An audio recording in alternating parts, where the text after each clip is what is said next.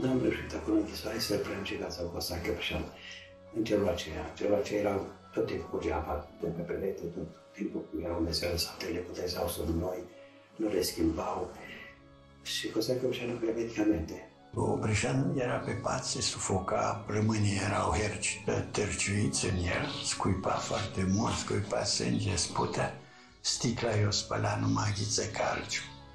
Și noi am fi fost, ar fi trebuit să o spălăm, dar el își luase o chestie ca asta, el să o facă, deși și lui era greață și nu era o greață să vărsăm, dar mă rog. Și uh, mult, să se sufoca bietul Ce să-i facem? Mi-am adus aminte că penicina asta face mucigari, punem bucățele de pâine sub pată în mezeală, seara, și dimineața era de, de două dege de mucigari, creșteau foarte mari cu cociulii, luam acest uh, miceliu, le dizolvam în apă și apoi puneam miceliu cu apă în niște bucățică de difon și puneam o să o la nas ca să tragă de schiați pe acest miceliu.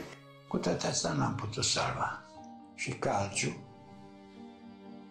în generozitate, disperarea, fiindcă eram și disperați. El mai tare ca noi toți, fiindcă era mai sensibil, adică decât mine și Iosif Costa eram aici.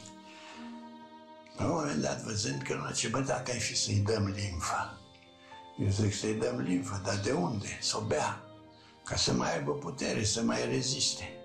Iosif zice, Mă, dar nu e bine să-l întorci din drum dacă e să moară. Iță cum era el, calce, tumultuos așa. Vreți, nu vreți, eu știu ce am să fac. Și ce a făcut?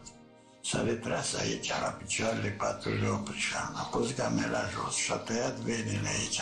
S-a scurs sângele în gamelă, a lăsat să se sedimenteze hematiile din hemoglobină și limfa oarecum era la suprafață, așa un lichid mai gălbui. Și l-a decantat și îl dă lui Oprișan să-l bea. Am rămas la așa gest, am rămas, cum să zic, siderat și eu și Iosif și ne-am dat seama fiecare că n-am fi putut face lucrul ăsta.